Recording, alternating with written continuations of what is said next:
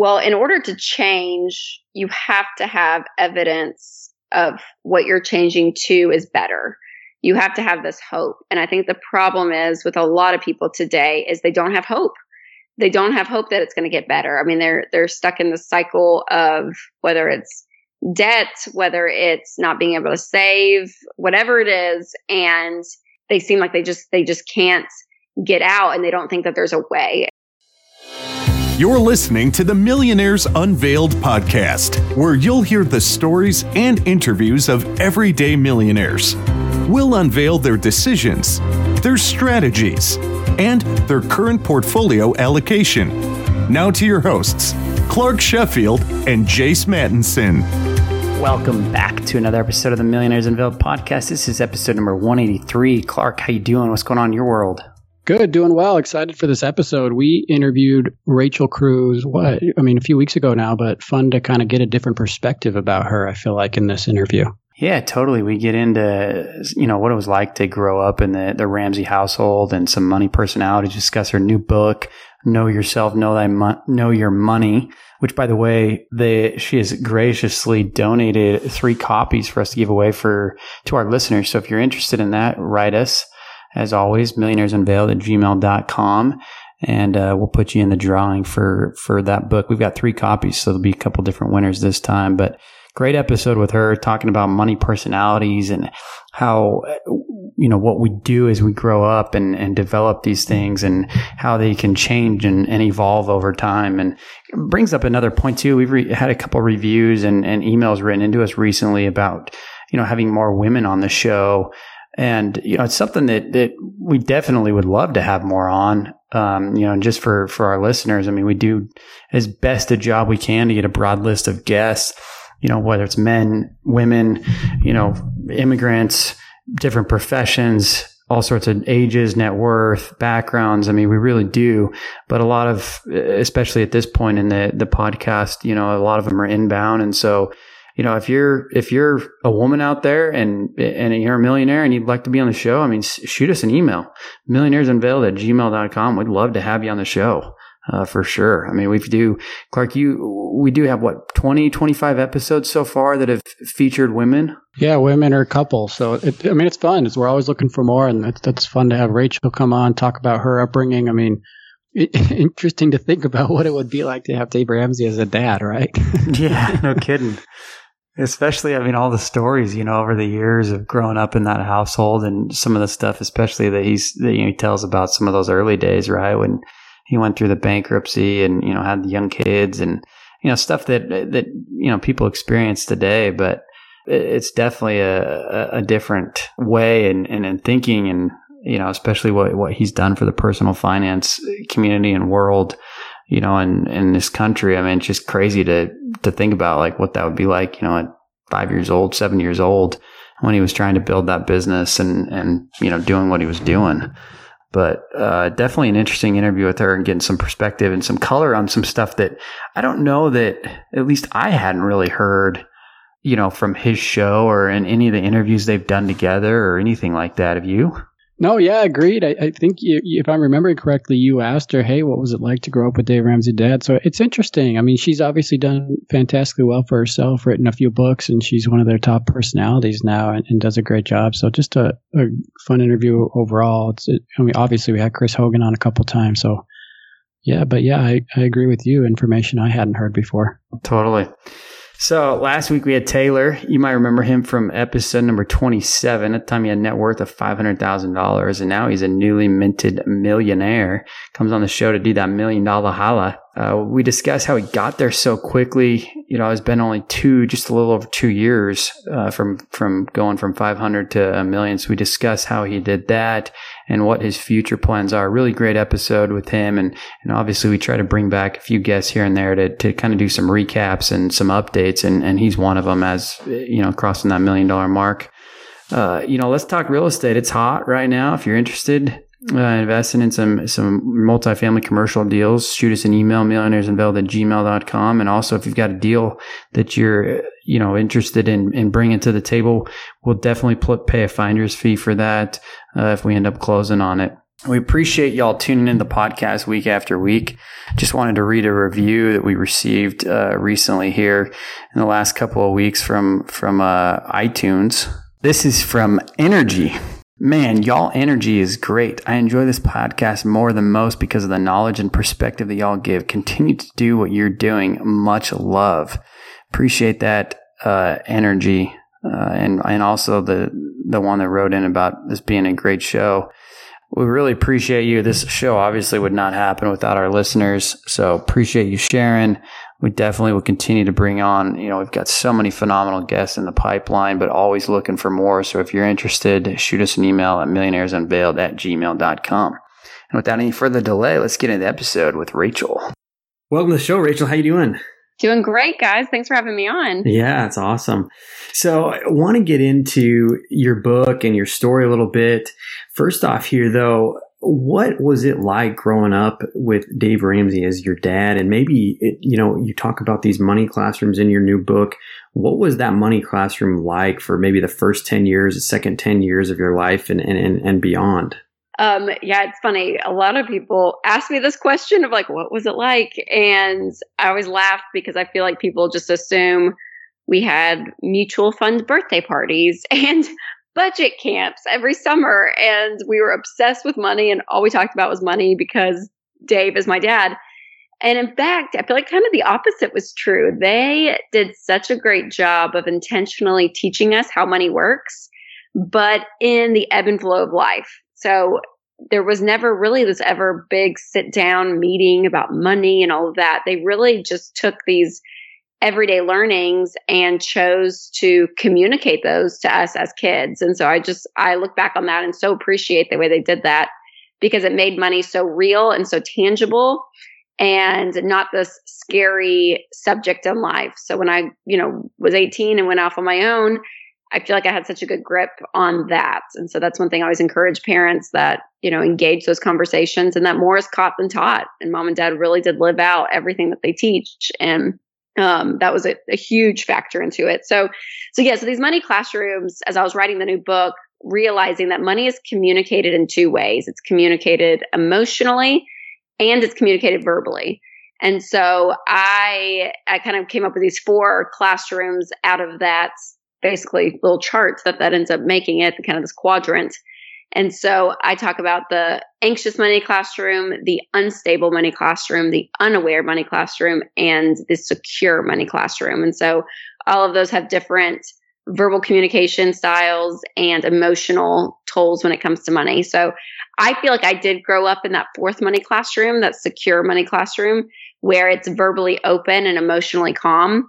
And again, because mom and dad just had come out of bankruptcy. So yeah, those first 10 years, I mean, my memories were of not going out to eat, not going on vacation, hearing no all the time, going to consignment sales and garage sales for stuff. Like, I mean, it was that type of, of atmosphere, but you don't know any better, right? I mean, when you're 10 years old or younger, that's all the life you know. And it's, and that it is what it is. So never did I think, oh, I'm missing out or anything. So when it got to the next decade, which brought in, you know, middle school and high school, for sure, mom and dad, they just, I look back, they put guardrails on their lifestyle. And as the company grew and dad's success grew, obviously financially, they were doing better and better, but they shielded that from us. I mean, they really did have these boundaries of lifestyle that they did not raise a lot. And so I always felt like a lot of, I mean, this probably sounds crude and I don't mean it to be, but I always thought that I had friends that were, you know, much wealthier than me and now looking back, turns out I'm like, oh no, I bet mom and dad they had no debt. Everything was paid for. They were doing great. And so, but I never knew that. You know, I always kind of thought, oh no, there's definitely people much richer than me. But but as you know, middle schoolers and teenagers, I'm thankful they did that because I feel like that took out a lot of entitlement and expectation. And so the last decade, I would say, um, I feel like yeah, you kind of. I mean, when you become an adult, your parents hopefully they are still your parents, absolutely. But it, almost can be this peer relationship, you know, now that I'm married and have kids of my own, and we can have these way more detailed conversations about numbers specifically. I never did that growing up, but we talk numbers now.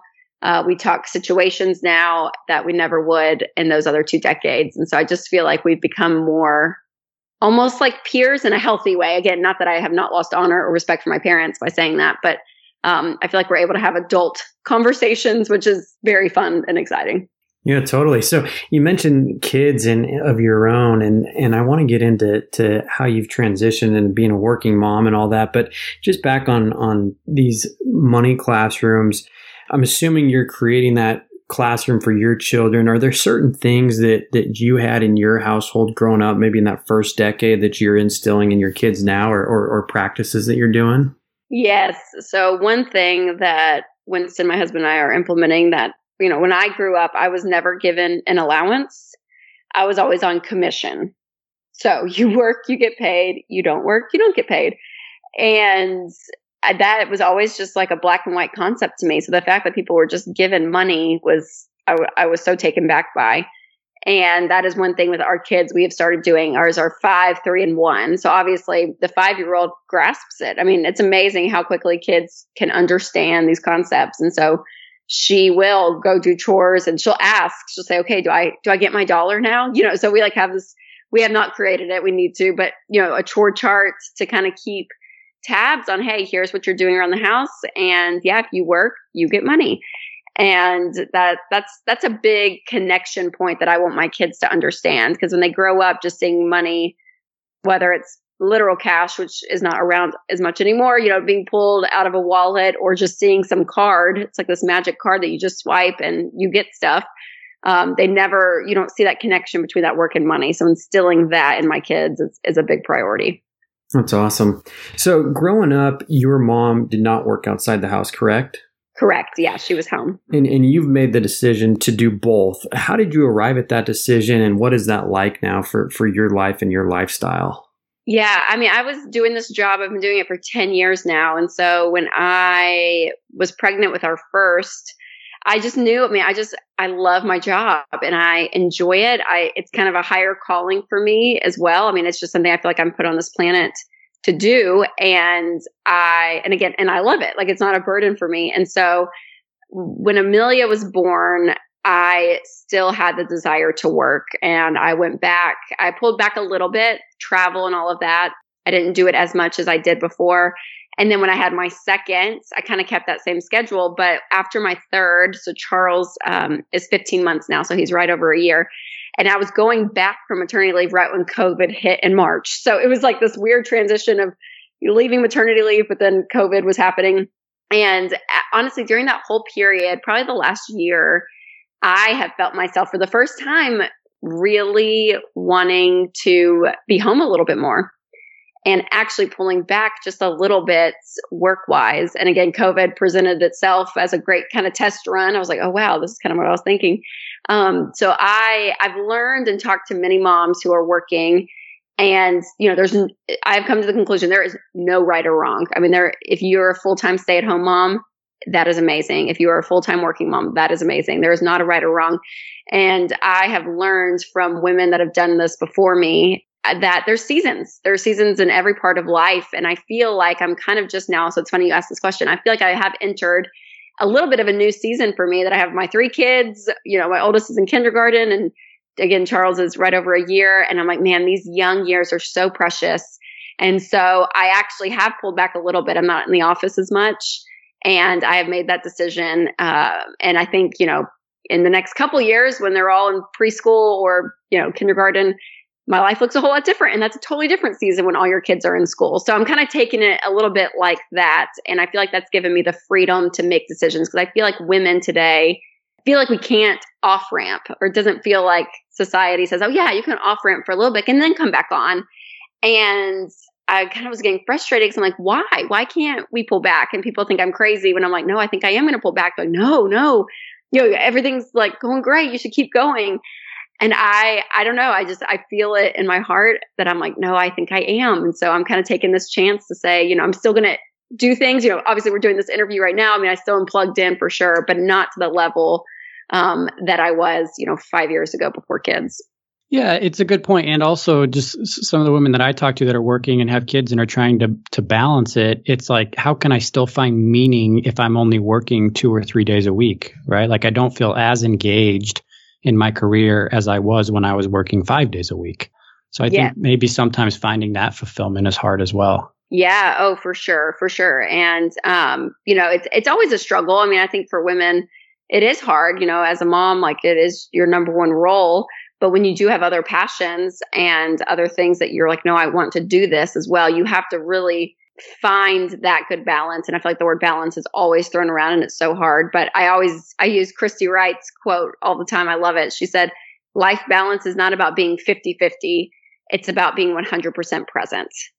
And yeah. that's the thing I've really leaned into that when I'm at work, I'm working, I'm working. And then when I'm home, I'm home and I'm mom. And those boundaries you can put, whether it's, you know, checking email or on your phone, when you have those boundaries in life, I feel like you're able to squeeze out every ounce and the and the quality of your time together is so much better wherever you are, whatever role you're playing in that moment. It's getting harder though, right? Because everything's so accessible now. Email on the phone, like you just mentioned. Oh, it is. And I I mean you you give people permission on how to treat you is what I've realized. And so if I am answering emails at 9 p.m., people know, okay, I can get to Rachel at 9 p.m.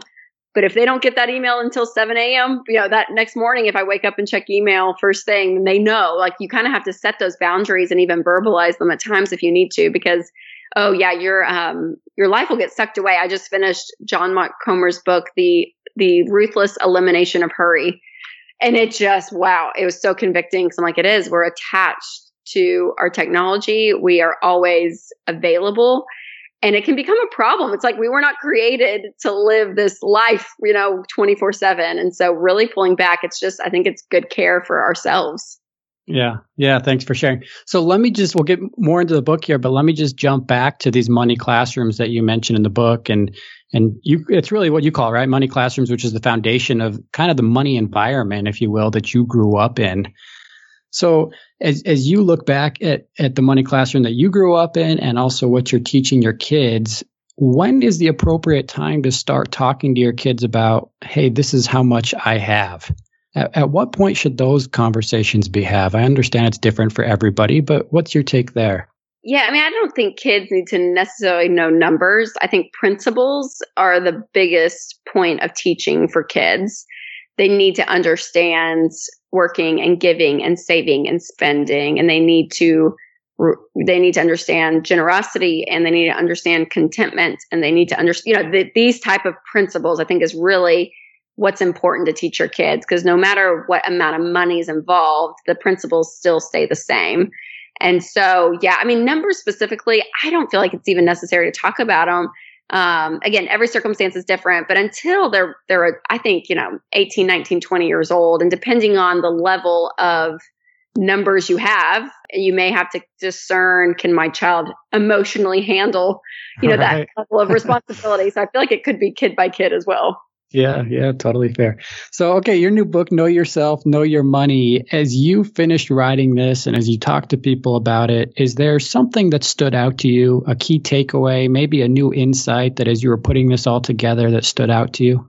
I think the whole premise of the book was really interesting for me because, I, and I, that's why I wanted to write about it because talking about the how to of money is really important to understanding how money works, right? So everything from how to budget, how to get out of debt, how to save, how to invest, how to refinance, how to give, all of those are extremely important. But until we understand the why, why we're doing the things we're doing with money, are we going to get to the root of the problem? Because so many life problems masquerade themselves as money problems.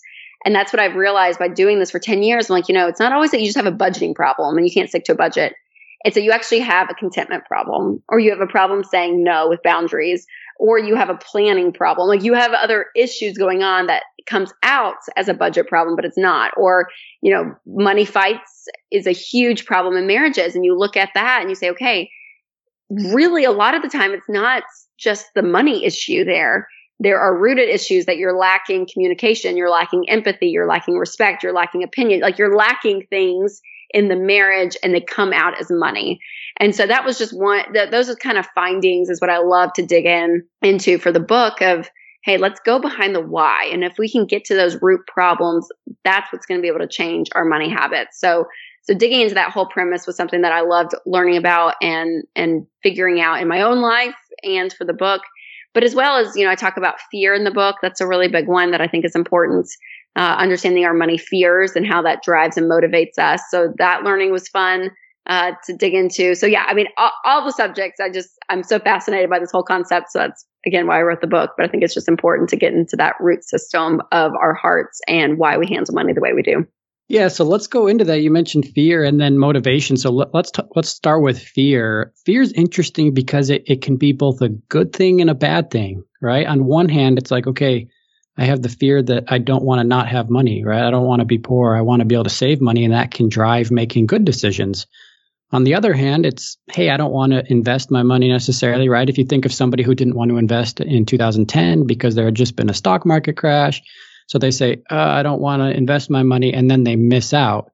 So fear, it's just interesting because it can go both ways, right? Yes, you're exactly right. I, I talked to Dr. Chip Dodd about this, about fear for this section of the book because his take on it, which I loved, he said, fear is your body's literal response that you are in need of something. So when a fear rises up and you feel it physically, like that it is your body saying, Hey, I am in need of something. What do I need? And when that fear becomes paralyzing and it's so overwhelming or it turns into anxiety, that gets unhealthy. I don't want that. But when you have this fear that says, Hey, yeah, here's a red flag, you know, in 2020, 40% of Americans couldn't cover a $400 emergency in cash. And so if you were furloughed or you lost your job and you were that statistic, yeah, you're going to be fearful to say, wow, how am I going to be able to make, you know, bills this month? How am I going to be able to buy food? And that, that should tell you, hey, I need to put things in place with my money. I need to actually change the way I've been viewing this and handling my money so that I don't have this fear again. So it helps kind of mitigate it. And again, I don't want it to be paralyzing for people, but I do want it to be able to say, hey, it could be your wake up call to say, I can do something different with my money and actually win in this area. Yeah, and then goals. Let's talk motivation because so we've interviewed. Let's see, what what are we at, Jay? A couple hundred millionaires, right? And they talk about their stories, what motivates them, their allocation, et cetera. Similar, I think, to Dave's millionaire theme hours, but we just do it for an hour or so. But a lot of them, when I say, okay, what was your motivation early on? They know what it was. It was, hey, I didn't want. I grew up poor and I didn't want to be poor right? Or I have three kids and I wanted to give them the life I didn't have, or whatever it may be. It seems like early on they really knew their motivation.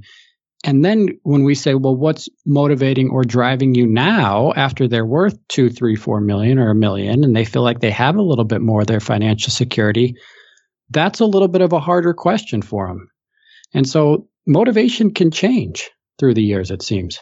Yes, absolutely. I think so for sure. I mean, you're you're growing as a person and the way you view life even can start to change and your priorities shift and yeah it, and it does i mean it's the outcome of what you want but having those dreams and those goals out there to still continue to motivate you is really important when i wrote the savings part of this book i went through giving saving and spending on why we do those things and and realizing yeah when you're not dreaming and you're not having goals it's harder to save but when you do have these things like, yeah, I want to hit this or I want to do that, it's easier to save. And, and I find that even with my husband and I, I mean, we, one of our huge goals was building a house. And so we moved in, gosh, it was a year and a few months ago. And that took a long time to save for and through the process of actually building. And we talked about, you know, that was a huge goal for us and how fun it was. Honestly, like the, the like the last check we wrote of that last draw, we were like, wow, I cannot believe we just did that. And it was it was a boost in our marriage. but then and then I had fatigue because I'm a spender. And so I was like, oh my gosh, I'm so done saving. Like I'm ready to get back and like go enjoy life again instead of hunkering down and saving all this money. And so I was like, I don't want to, I don't I told Winston, I was like, I don't want any goals for four months. Like I just want to enjoy our income and go back to not having to worry about every little dollar is what it felt like. And, and after a while, I thought, okay, now I kind of want my new thing. Like I need something to work towards. So that, mo- yeah. So the motivation of that future and your, and your big why, why do I want to win with money? Uh, it is going to shift and change throughout life. I do believe that for sure, but still having that, gosh, it's still so, so important. Yeah, so that's at the end of the book. You talk about what motivates you to save, what motivates you to spend, and then what motivates you to give. And when you understand each of those, you can make better decisions financially. So again, this is Know Yourself, Know Your Money with Rachel Cruz, about 237 page book. You mentioned different money personalities and you just said, Hey, after we built the house, I wanted to spend a little bit. Oftentimes when we talk about money personalities, we'll say, Oh, they're a saver or they're a spender. Is it bad to be classified as a spender? no, I'll, st- I'll stick up for all my spenders out there. Um, no, these money tendencies, I write about seven of them in the book, and neither one is right or wrong. Now, when you go to the extremes on both ends, that can get unhealthy. And so finding sort of that medium ground, if you can, I think is, is the best place to be, but you're naturally going to lean one way or the other. So for savers, yeah, they, I feel like they always get the badge of honor. In personal finance, people like, oh, you're a saver. Good for you. You know, you're the good one of the group. Um, but savers, honestly, if you go to the extreme of that, that's unhealthy. I mean, you're, you're living your life with a closed fist. You don't spend. You're not naturally always a, a generous person because you just hold money tightly. You hoard money. You have this level of safety that you think money's going to bring you in life to the to the nth degree. I mean, like it can get unhealthy if that's all you are. And then same with spenders, right? If you spend everything you make, you're going to be broke. You can't do that. And spenders, we tend to cope with spending. I mean, spending feels good. And when you lean that way, you can naturally say, oh, yeah, I'm just going to make this little purchase here or there. I mean, that was, I mean, I hate to say it, but it's true. During quarantine, oh, I was on Amazon every day, just scrolling and yeah, I'll get that. Sure, why not? Okay. You know, I just, you end up spending because you're bored or you're yeah. stressed. And so, so spenders, we have to watch out and make sure that that does not become coping mechanism because it easily can. What are your favorite things to spend on?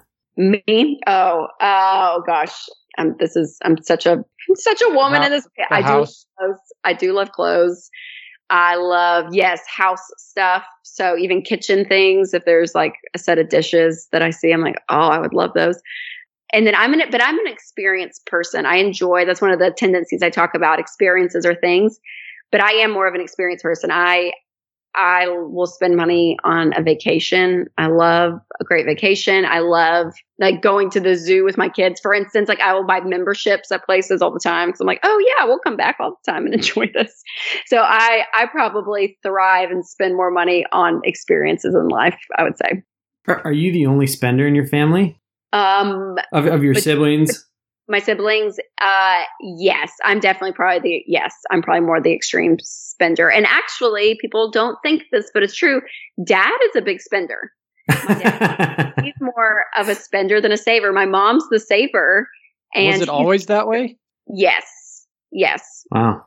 For sure. Uh, but he's the nerd. So we also have another tendency and I call it the, or we call it the nerd and free spirits. And so the nerd loves to do the budget. They love the math side of it all. And that's my dad. Like he loves that. So he, so he's like the spender nerd and my mom is the saver free spirit, if that makes sense. So totally. So, a little bit of a different thing, but yeah. Um, so I'd say dad and I for sure are probably are the biggest spenders in the family, which is so funny that we're the ones that teach this stuff every day. But yeah, interesting. So one of one of the final things you hit on in the book is is changing money habits. How does somebody go about doing that, and and what's your advice for somebody who needs to change their habits? Well, in order to change, you have to have evidence of what you're changing to is better. You have to have this hope. And I think the problem is with a lot of people today is they don't have hope they don't have hope that it's going to get better. I mean, they're they're stuck in the cycle of whether it's debt, whether it's not being able to save, whatever it is, and they seem like they just they just can't get out and they don't think that there's a way. And so to believe that I have the ability to change the way I'm handling my money, I have the ability to change the way I even think about money and the way I view it, all of that, I can change that. But what I'm changing to has to be better than my presence because change is hard. I mean, I think we all experience this. It's it's it's not fun. Most people we enjoy living in what we know and what's comfortable, even if we know it's wrong, it still feels good. I mean, my I remember I took the car seats out of my car. Uh, I don't know a few months ago, and when I put them all back in, I had switched my toddler seat and my infant seat, and so I was loading up my kids, and my three year old just threw this absolute fit because she's like, "No, mom, this is not my side of the car. This is not my side of the car. This is not where I'm supposed to be sitting. This is not my side of the car." You know, it's like, Carolyn, you have to get in. We're going to be late. And I just thought in that moment, she hates change. Like we all do not like change. And so it's uncomfortable, but I would, I would propose to someone listening that if you're not happy with where you are today with money, you have to believe that you have the ability to change and push through the uncomfortable parts of that to get a better outcome. To say, you know what, for, you know, for finally, I'm going to actually live on a budget and be intentional with my money. I'm finally going to work my way out of debt. So my largest wealth building tool, which is my income, comes into me and I get to decide what to do with it versus it going back out 18 different directions. I am finally going to choose to give something, even if it's a little right now, but start focusing on that side. I mean, you can, you really can, you can change your money habits, but you have to have hope that it's better than what you're currently experiencing. Totally. Once again, that's know yourself, know your money. And, and Rachel, appreciate you giving away three copies to our listeners. We'll have those in the show notes, how you can enter. Once again, that's Rachel Cruz, Know Yourself, Know Your Money. Appreciate you coming on the show today. Absolutely. Thanks for having me, you guys. I appreciate it. Thanks, Rachel. Thanks for listening to the Millionaires Unveiled podcast with Clark Sheffield and Chase Mattinson. For more stories, investment opportunities, and information, check out our website at millionairesunveiled.com. See you next time when you'll hear from another everyday millionaire.